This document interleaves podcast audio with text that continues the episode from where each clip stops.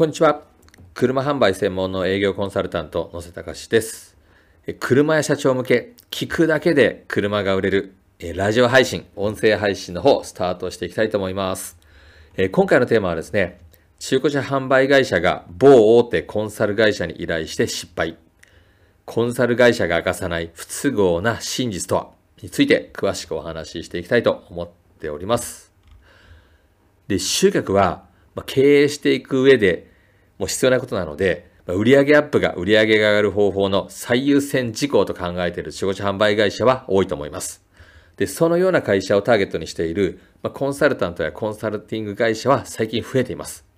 で、私は自社で集客することに成功したんですが、まあ中にはコンサルタントにお願いして集客強化っていうのを、えー、お願いしている会社も多いです。で、その中にはちゃんとしたね、あの会社ももちろんあるんですが、中古車販売会社を食い物としているようなですね、え大手コンサルティング会社もあります。で特に多いのが、マイカーリースや格安軽自動車専門店などの FC 加盟とネット広告集客など抱き合わせてセット販売しているやり方ですね。で、ネット集客ができれば売り上げが上がる。それができれば、まあ、確かにね、売り上げは上がります。ですが、少し待ってください。で、もし、あなたの会社で集客力アップのために FC 加盟や広告などを活用しようとしているのでしたら、まずは今回のね、話を聞いていただいてからお考えいただけたらと思います。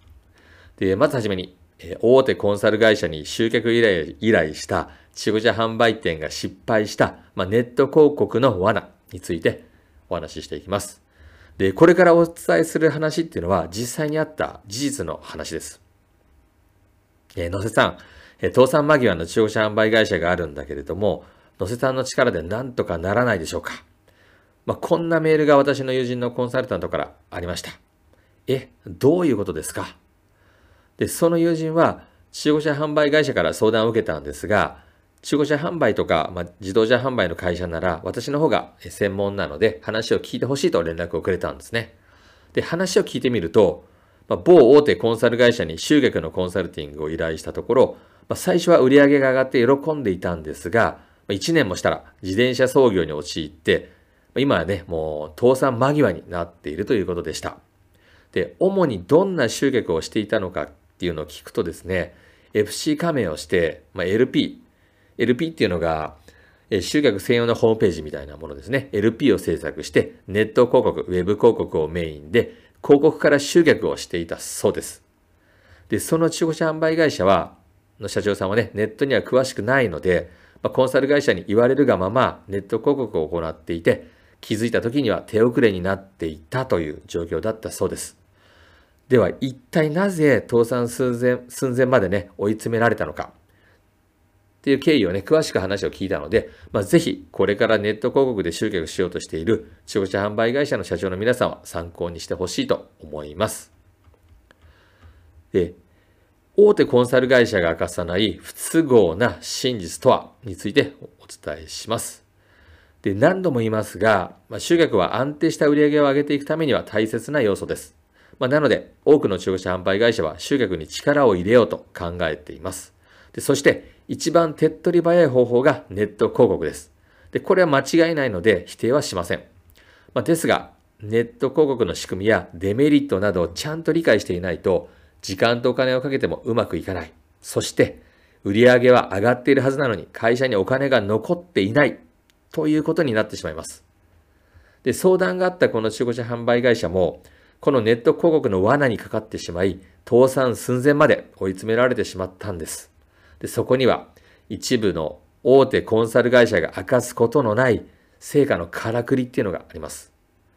広告を出せば売り上げが上がる可能性っていうのは一気に広がります。まあ、なので、広告自体は余裕があればやってもいいと思います。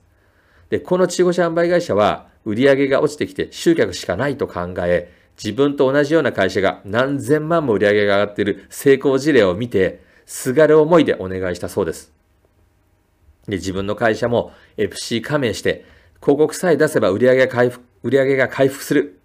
まあ、そう考えたその会社の社長さんは、コンサル会社指導のもと、まあ、LP、まあ、集客専用ホームページですね、を作って広告を始めました。で、最初は5万円かけても集客できず、まあ、10万、20万、30万、40万、50万とですね、どんどんね、広告費を上げていったあたりからですね、徐々に車が売れるようになってきたそうです。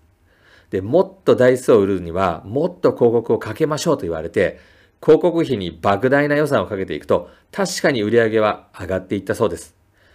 しかし、それは長くは続きませんでした。で、それをコンサル会社に相談したら、もっと広告費を上げないと、この売り上げは維持できないと言われて、さらに予算を拡大して広告費をかけたそうです。確かに広告で売り上げは上がりました。ですが、車を売った売り上げで広告費を払っている状態となってしまい、気づけば、まあ、仕入れ、家賃、従業員に給料を払ったら自分の給料を取れないくらい会社にお金が残っていないことに気づいたんです。で、こんなに売り上げがあったのになぜと思った時には、もう会社にお金は残っていません。で、この状況で私の友人に相談があったそうです。で、私の友人では専門外なので、この状況で乗せに相談が回ってきました。では、なぜこの会社は売上が上がったにもかかわらず失敗したのでしょうか？で、ネット広告で集客に成功して売り上が上がっているのに会社にお金がなくなってしまう理由についてお話ししていきます。で、その理由っていうのは、利益のことを考えずに売上高のみで広告運用をしてしまったからです。売上高と利益高は別物です。そして広告費は利益から支払うものです。まあ、なので、売上が落ちている会社が先に集客にお金をかけてしまったら、少なからずこのような状況になってしまいます。まあ、簡単に説明しますが、中古車の粗利をね、1台あたり20万円とします。例えば15万円の広告費をかけて1台しか売れなかったとしたら、利益は5万円しか残らないということになります。まあ、単純計算ですが、150万円広告費をかけて100万円の車が10台売れました。まあ、売上だけ見ると100だ100万円の車が10台売れたので、売上は1000万ですが、利益は広告費を抜くと50万円しか出ていないことになります。で、これを聞いた中古車販売会社の社長さんは、売上の1000万円、引く広告費の150万円。売上の1000万円から広告費の150万円を引いた850万円が利益と考えてしまったんですね。で、売上で考えていけば確かにそうなんですが、この考えでいけば確実に自転車操業になってしまいます。しかし、某大手コンサル会社はそのことには一切触れずに、とにかく広告費を上げさえすれば売上は上がるというんです。これが不都合の真実のからくりです。まあ、ちなみに、で、この、今回のね、お話の中で、私は Web 集客を否定するつもりっていうのは全くありません。Web 集客、インターネット集客っていうのは、正しくやれば安定した集客ができることは私が実証済みだからです。ですが、それ以外に売上アップのために先に手をつけた方法がね、つけた方がいいことがあるっていうことを中古車販売会社の社長には知ってほしいんです。では次にですね、倒産寸前の会社を立て直した方法についてお話ししていきます。実はこの会社は倒産寸前だったんですが、多少規模を縮小しましたが、倒産を回避することができました。まあ、友人から相談があって、そこの社長がどうしてもというので、とある方法をお伝えしました。で、それは、現段階で集客にお金をかけることはやめて、制約率アップに集中すること。つまり、営業の仕組みを導入して、利益アップにシフトチェンジしたんです。でそうすれば、集客数は多少落ちても制約率が上がるので、売り上げは上がります。そして、広告費をかけることもやめているので、利益は大幅に改善できます。で、この営業の仕組みを導入することで、まずは倒産回避することができました。